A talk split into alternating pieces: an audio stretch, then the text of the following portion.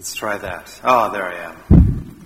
It is genuinely a joy to be here. Uh, Mark and I have known each other, Lindsay, for many years, and, and this is the first time to get to visit here. And it's been uh, just, I'm one of those people that loves to, to cheer for others that I think are on the same team. And, and we have such a sense in being here of sharing a common heart and a desire to see the church be more than a Christian club, be more than uh, just a gathering place for those who already know the Lord, but but really be a sending place and a serving place for those who are coming to that knowledge, and, and we are generous and outward with our faith. So uh, it's, this is a great church, and, and you have a great leadership, and, and we're just, again, really, really happy to be here.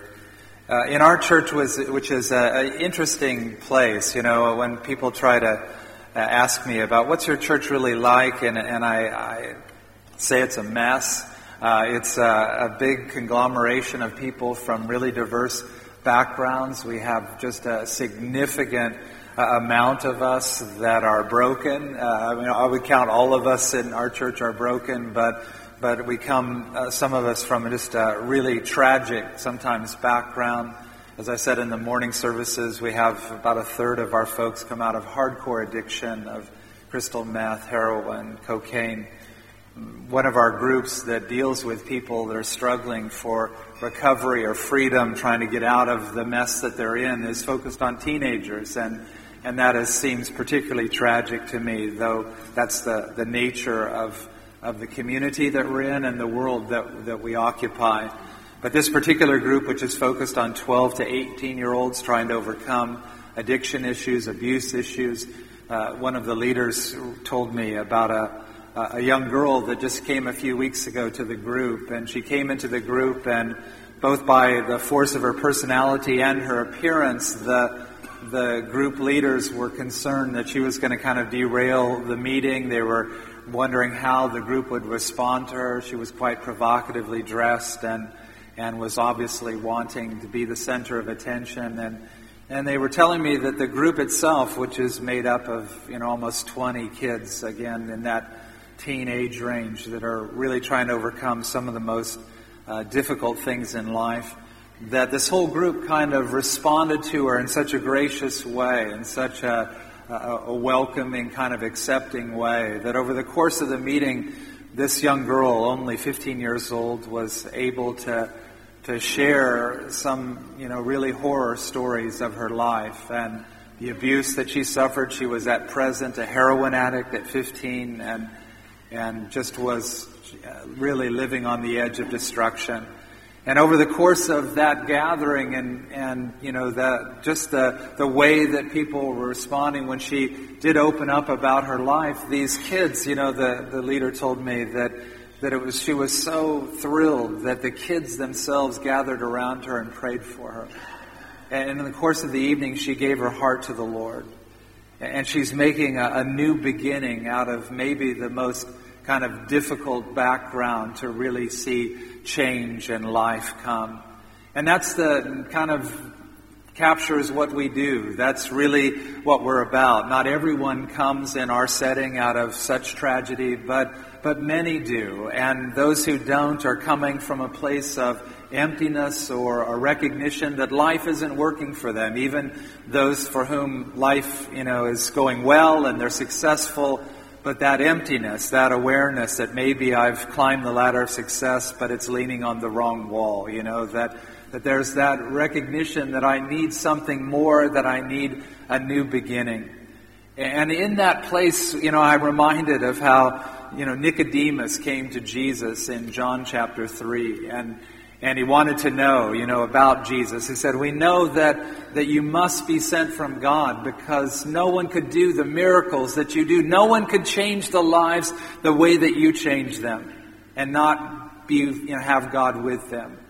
And so Nicodemus is coming. I want to know what, what, how am I supposed to respond to this? And, and Jesus shocks him by saying, you know, Nicodemus, you must be born again.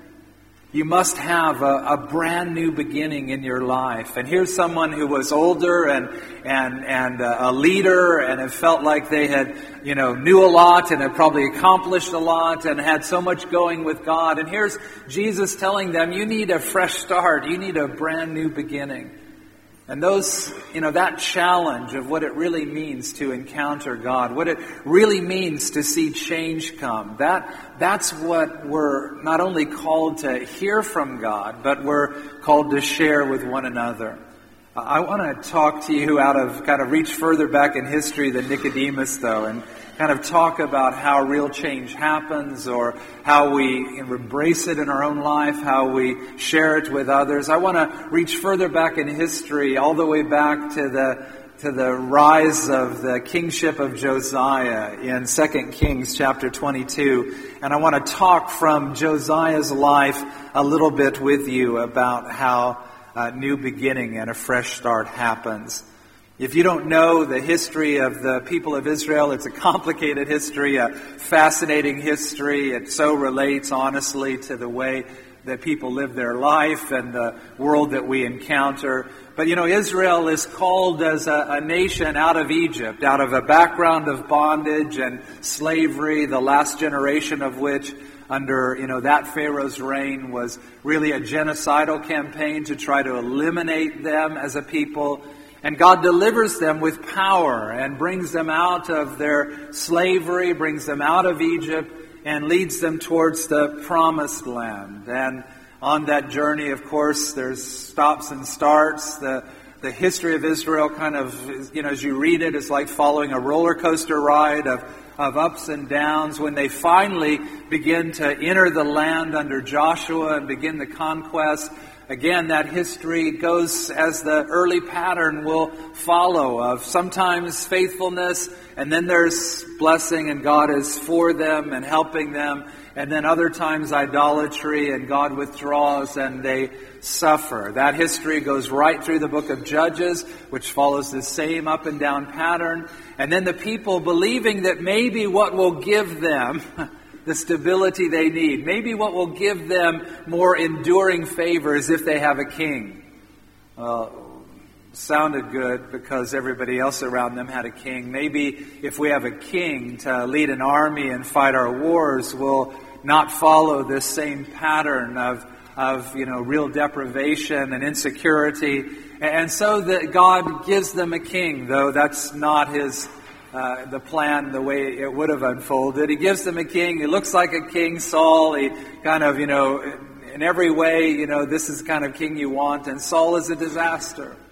And so much of a disaster that, that the, you know, right to rule is stripped from him and given to David, who becomes really Israel's first real king, the uh, king in, in the right sense of the word, and unfortunately will be their greatest king, you know, from that, you know, posture of history. He will have the most uh, kind of faithfulness to God's will and His ways. He will lead the people into their, you know, kind of greatest time of security and prosperity. And so David rules as a man after God's own heart and leads the people.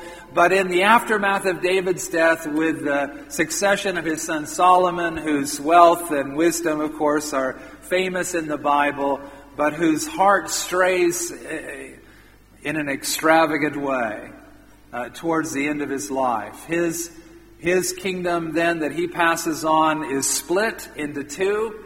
Uh, civil war basically takes place. The kingdom is divided into a northern part and a southern part, and the same roller coaster ride begins that was during the book of Judges, up and down, until the northern kingdom is conquered, shattered by the Assyrians, and the people are scattered or destroyed. The infamous ten lost tribes of Israel of the northern kingdom in the 8th century BC uh, destroyed. Now you have only the southern kingdom remains. And the southern kingdom of Judah and its two tribes, you know, struggle on again the roller coaster ride until really Israel as a whole and Judah now by name reaches its lowest point under the reign of a king named Manasseh. He reigns for over 50 years, and his His wickedness exceeds all of those who go before him. In fact, uh, Kings will tell us that, that the idolatry and the violence, the, particularly the, the killing of the innocent under his reign, exceeds even those, uh, that of the people before Israel entered the land, the Amorites. Those who were judged in the conquest for the cruelty and the, the absolute corruption of the culture that, that Manasseh actually leads Judah into an even more vile expression. And his successor, his son Amon, uh, follows in Manasseh's footsteps and Manasseh, uh, I mean, Amon is like despised, and a coup actually takes place, and he's, he's assassinated. Amon is assassinated after only a few years, and those who try to seize power in the coup are then rejected by the people who put them to death and put jo- Josiah, Amon's eight year old son, on the throne. We're going to pick up the story there about Josiah. Here's, here's 2 Kings chapter 22. We're just going to read a, a first portion of this chapter uh, about Josiah being king. Josiah was eight years old when he became king, and he reigned in Jerusalem 31 years. His mother's name was Jedediah, daughter of Adaiah, and she was from Bozkath. He did what was right in the eyes of the Lord and walked in the ways of his father David, not turning aside to the right or to the left. In the 18th year of his reign, King Josiah sent the secretary, Shaphan, son of Azaliah, the son of Meshullam, to the temple of the Lord. He said, Go up to Hilkiah the high priest and have him get ready the money that has been brought into the temple of the Lord, which the doorkeepers have collected from the people have them entrusted to the men appointed to supervise the work on the temple. Have these men pay the workers who repair the temple of the Lord, the carpenters and the builders and the masons.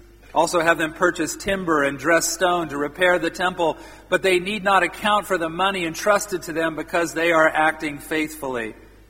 Hilkiah the high priest said to Shaphan the secretary, I have found the book of the law in the temple of the Lord. He gave it to Shaphan, who read it. And Shaphan the secretary went to the king and reported to him, Your officials have paid out the money that was in the temple of the Lord and have entrusted it to the workers and supervisors at the temple. Then Shaphan the secretary informed the king, Hilkiah the priest has given me a book. And Shaphan read from it in the presence of the king. When the king heard the words of the book of the law, he tore his robes. He gave these orders to Hilkiah the priest Uh, Ahikam, the son of Shaphan, Akbor the son of Micaiah, Shaphan, the secretary, and Isaiah, the king's attendant, Go and inquire of the Lord for me and for the people, for all of Judah, about what is written in this book which has been found. Great is the Lord's anger that burns against us, because our fathers have not obeyed the words of this book and have not acted in accordance with all that is written in there concerning us. It's against the, the backdrop of generational unfaithfulness. That's really the, the situation in Israel's history at this point. Generational unfaithfulness and the inescapable judgment to come. Already after Manasseh's reign, the Lord has declared through his prophets that the doom is coming to Judah as it came to the, the northern kingdom of Israel. That the same kind of process of conquest and scattering that happened is going to happen to Jerusalem and to Judah, and this is God's judgment on their unfaithfulness. So, this generational unfaithfulness and inescapable judgment is the backdrop of this young king Josiah, who leads Judah on the most comprehensive reform and return to God in Israel's history. Josiah does something that no other king in Israel does. He thoroughly reforms the nation and tries to lead it into a new beginning. For himself and his people, Josiah turned back to God by doing five things, and those are the things that I want to focus on with you. First of all, Josiah turned back to God for himself and his people by choosing whose steps to follow in. This is absolutely critical. What we're told at the beginning of chapter 22 is that Josiah made a conscious choice from a really young age. It's just so impressive. He made a real choice to say, I'm going to follow in the footsteps of my father David, not my actual father Amon or my grandfather Manasseh or all of the lineage of unfaithfulness that brought him to the throne. He says, I'm going to choose to follow in the footsteps of my father David. That choice, that recognition that somehow we have freedom as a gift, even when we've surrendered it into something like addiction, or even when we've surrendered it in a pattern of kind of behavior that has not brought us into greater freedom, but maybe has actually kind of surrendered some of that freedom, we still have a choice to make about whose steps ultimately are we going to follow. I know that some of us like to think of ourselves as pioneers, you know, like I'm just blazing my own trail. Yeah, the Bible says there's nothing new under the sun. We might think that we're kind of blazing our own trail and we're just following this broad, beaten path that Jesus says leads to destruction. So many have walked on it before us. If we really want to be trailblazers, if we really want to do something individual and unique, then that path goes on a narrow road. And Jesus calls us to follow him.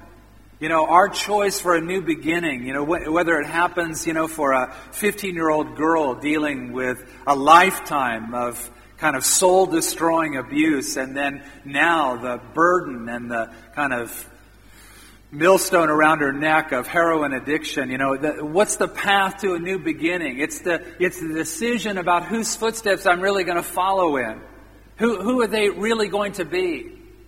You know, my own background comes from some brokenness. Uh, my, my mother and father got really, you know, came apart when I was uh, a young teenager, but they really probably should have come apart in their marriage, uh, you know, when I was an infant because the conflict and the, and the situation was uh, not good, and my father was either absent or, or kind of violently present. And, and in that background, I remember as I came to Christ, as I made a decision to follow Him, and I began kind of working that out in my life, I, I recognized that this void that I had in my life from uh, an absent and abusive father, that that void that was present, that only God could make that up in my life.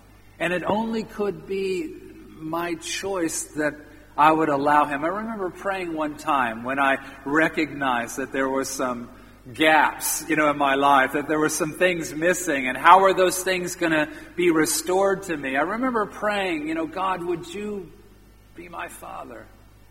Would you take me from the place that you find me? Could I follow you? Could I walk in that legacy and not the legacy that I was handed by life in other ways?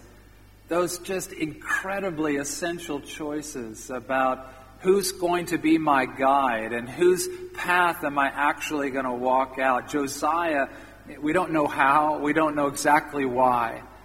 Maybe it was a bit like what happened to the prophet Ezekiel. Remember that famous passage in, in Ezekiel where God takes him to a valley of dry bones? Uh, in that passage, I think it's Ezekiel 34, Ezekiel is taken to this in a, uh, you know, vision, in reality. He's taken to this place of dry bones and and it's, it, it is a scene of great slaughter. How would you come into a valley that's full of human remains, that's full of bones? Only if there had been a great, great slaughter, a great defeat in that place. And so, in a sense, God is taking Ezekiel and showing him the end of God's people, kind of the great defeat and the destruction of, of what's going to happen and what will happen even after you know, Josiah's time. And as and one of the things that Ezekiel is told by the Lord is he's he's told to walk among the bones. That's so interesting. Walk among the ruins of defeat and and destruction. Take a good look at them. You know, maybe that's how we come to our new beginning sometimes about okay, who am I really going to follow? It's not simply that we're making this choice about, oh, this is better than that. Sometimes it's looking at the kind of dead end of the road that we're on, or, or better yet, particularly if you're young, the road that others have been on. kind of walking among the ruins, walking among the devastation, and kind of recognizing that what needs to happen here and in our life is that God needs to bring a brand new start. We must be born again.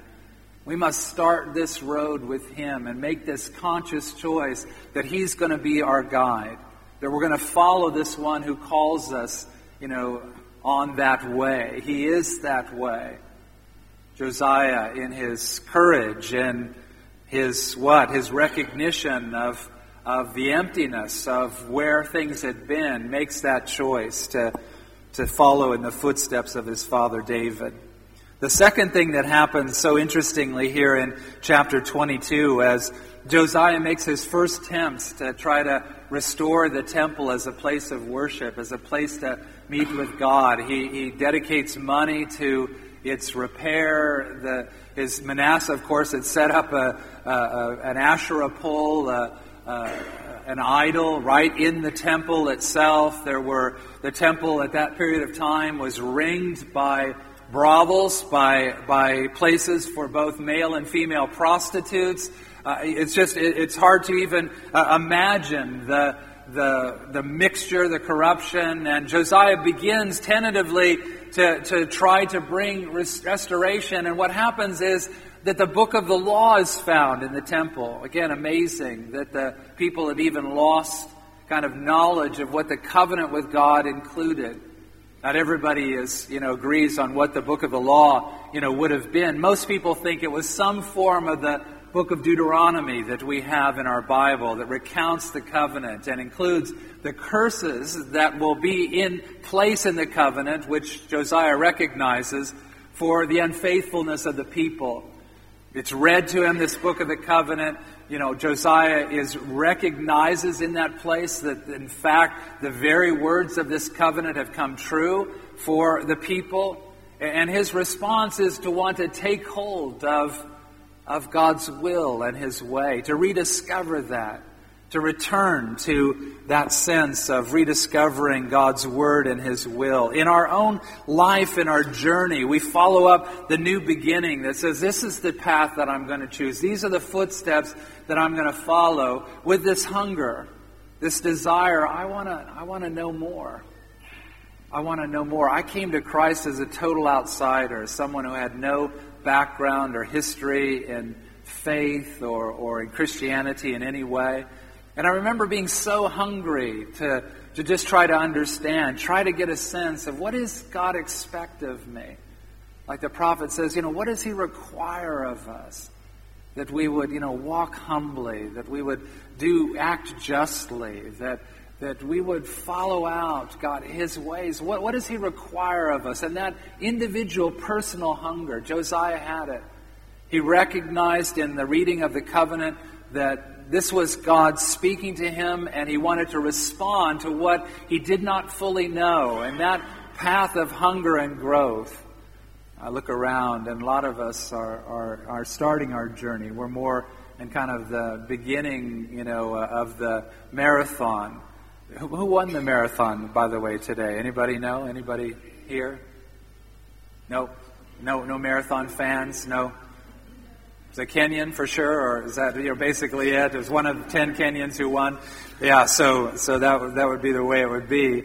Uh, but this sense of starting off and having that desire that I'm not simply going to rely on the passed down tradition as, as helpful as as hard won as that might be, but I'm going to rediscover for myself the Word of God and the will of God. When that hunger begins to kind of be generated in somebody's life, the, the path before them gets really exciting. It gets really adventurous.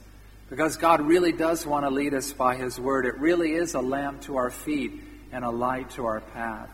And as we turn our heart to know it and understand and wrestle for meaning and try to apply what we know, I mean, it, it changes everything. And Josiah is in that place of change. The book of the law has been rediscovered. He's begun to hear it and he wants to, to understand it and he wants to apply what he understands. And, and that's all part of this miracle of a new beginning. And then, thirdly, for Josiah turning back to God and making this new beginning, he humbles his heart before the Lord. When he hears the words of the law and he recognizes the guilt of the people, of his nation, of himself, he tears his clothes as a, an act of, of regret, of, of recognition, of grief. And, and in that place, he humbles his heart. He asks what we don't read going forward. He asks for the prophets in the land to speak to what's happened. And a woman prophet, Hold, prophetess Huldah, she tells him that in fact that these words are true from God in the covenant and they are unfolding even as you know he's experienced it. God's judgment is coming on the people for their rejection of the covenant. But she says to him, But because you humbled yourself, because you humbled yourself before the Lord. This is not going to happen in your lifetime. That God's going to be gracious to you. That you're going to be, you know, buried at peace with your forefathers. That, that God is going to work in your life because you humbled your heart. That sense that we have as we begin, you know, I'm going to choose to follow. I'm going to learn and grow. And I'm going to humble myself under the authority of God. Nancy and I, our, our ministry at the Desert Vineyard, you know, it's truly desert. You know, there's no no water there, very little. We get rain five or six days a year, and not much of it. And only thing that grows there, it grows because you water it artificially. I mean, other than the Joshua trees that are natural and tumbleweeds that were imported, you know, tumbleweeds, like, that was a good idea. I don't know who had that idea. You know, Russian thistles, that's what they are, you know, and somebody like in the 1800s in the West in America thought, oh yeah, I'm sure Russians, immigrants thought, you know, cattle will love these things. And, and so they, you know, Russian thistles, they, when they start to grow, they're soft uh, but even soft, they have this kind of repellent effect on animals. Hardly goats won't even eat them, you know. And and so, but when they grow during the summer, after starting in the spring soft, they turn brittle and dry, and then they break off. They grow in a ball, and they break off at the ground in the winds in the desert, and they are the perfect perpetuating seed machine. They roll and tumble and spread their seeds everywhere. Therefore, the West is covered with tumbleweeds, and not a cow in sight will eat any of them. kind of reminds me of how people imported mongoose from India into Arizona because there are so, so many rattlesnakes in the desert. We have them all over, all kinds of rattlesnakes. But in Arizona, chicken farmers, because they were losing so many chickens uh, to uh, rattlesnakes, they imported mongoose. And mongoose, of course, kill cobras in India, but rattlesnakes strike about a hundred times faster than a cobra. And so the first few mongoose that went down to rattlesnakes learned, don't mess with rattlesnakes. And what are they going to eat? Chickens. That's what they ate. They ate chickens. Uh, life. It's almost too funny if it weren't sometimes so tragic, you know so incredibly tragic. But that sense of humbling ourselves before the Lord, humbling our hearts and saying, God, I really do want your will and your way. Our ministry in the desert is, is really defined by only a few passages of Scripture. Like one of them would be Luke 15 that says, Jesus welcomes sinners and ate with them. That kind of defines what we do. We welcome broken people and we eat with them. We even in our worship, you know, we serve, we have a Starbucks in the center of our complex. We have, I mean, an actual Starbucks, and and we serve coffee and bagels and muffins during the service. Really drives like traditional people crazy. They just think we're like so irreligious and you know all that stuff, and and they're really not the target. You know, our target is people who are far from God, and we're trying to create an environment that lowers the barrier for them to approach what we're trying to share with them, which is Jesus. We want to welcome sinners and eat with them. You know, this reality that Jesus is the holiest, most righteous, the, the perfect, you know, expression of humanity, and he comes into this world, and in that holiness and righteousness and perfection, sinners want him to be at their party. There must be some way to pull off godliness with graciousness. Amen.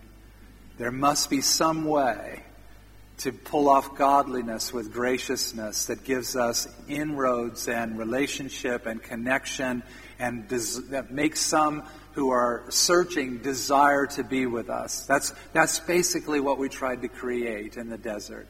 A place where those who are broken and searching would actually desire to be with us.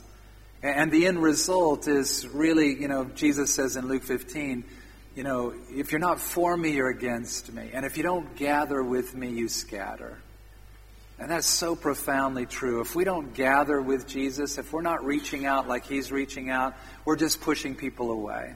And we're drifting from him ourselves because he is right in the trenches of life with people, trying to pull them into a new beginning, calling them to follow him, bringing his word and his way to them, you know, creating hunger, you know, making opportunity, and, and that issue of humility that I really want that. Whatever my personality, you know, whatever my, you know, bent, I really want Lord, your will in my life. I want to humble myself. I want to recognize that there's brokenness in not following your will for my life, and I embrace it. I embrace it. That's what Josiah does. A couple more things, and then we'll be finished.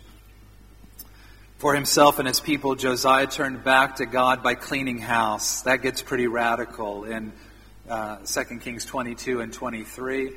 That Josiah cleans house. He drives, uh, you know, he tears down all of the idols. Uh, and he actually goes out searching for them, even goes into what was formerly the northern kingdom of Israel and tears them down there. He, he takes the ashes of the idols and spreads them on the graves of, of people who'd been following them. He, he destroys the priests and the, you know, you know, practitioners of divination that are kind of everywhere in the community. He, he thoroughly purges the temple it's himself, you know, itself. He, he cleans house. And sometimes a new beginning really requires cleaning house. A removal of the things that are empty and lifeless. A removal of the things, the big issue with idolatry, and that's why there's such a connection to it with things like addiction and brokenness in life.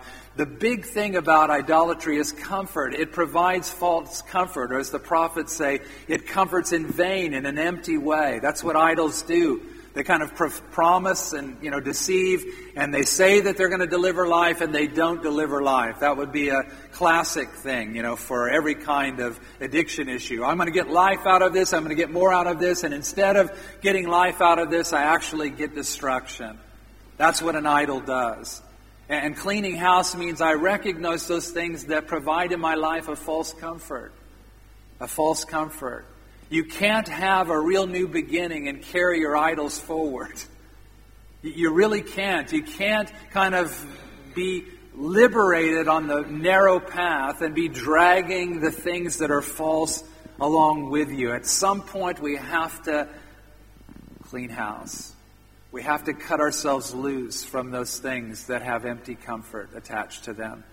Josiah very courageously, very determinedly cleans house for himself and for the people. Last thing, and we'll finish.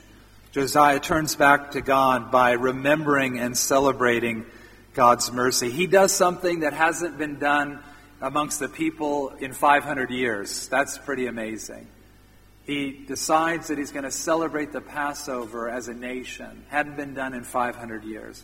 He actually pays for it himself, for the sacrifice that's going to be involved for the Passover meal. He calls all the people together in the you know, community of Judah to celebrate this together. And of course, Passover is the remembrance that before, when they were just, you know, being destroyed, they were under the threat of Pharaoh, that God intervened and had mercy on them and delivered them. That's what he's doing. And he's saying, look, God was merciful in the past. When we as a people were about to not exist anymore, God can be merciful again. And he calls the people to celebrate that mercy. How, how are we in our life, in our new beginning, remembering and celebrating God's mercy? We're not trying to earn our way. We're not trying to reform ourselves so somehow we'll be acceptable to God. We believe in the gospel that Jesus has loved us and forgiven us, even before we acknowledged anything. While we were yet enemies, we had our fist raised or our back turned or our finger lifted to heaven, and God loved us and sent His Son to die in our place. The mercy of God. When Paul, I mean, when Peter goes to Cornelius' house in Acts 10, you know, this, a centurion, a, a Roman soldier, the face of the enemy, and God tells him to follow these servants who've invited him to Cornelius' house and to, and, and to not call what's, what God has made clean unclean, just blowing Peter's mind that, that God is not going to show preference of, you know, uh, Jews over Gentiles or, or Israelites over Romans. And he goes to Cornelius' house. He's got all his family there. And Cornelius says, God, you know, sent, told me to send for you to tell us what to do.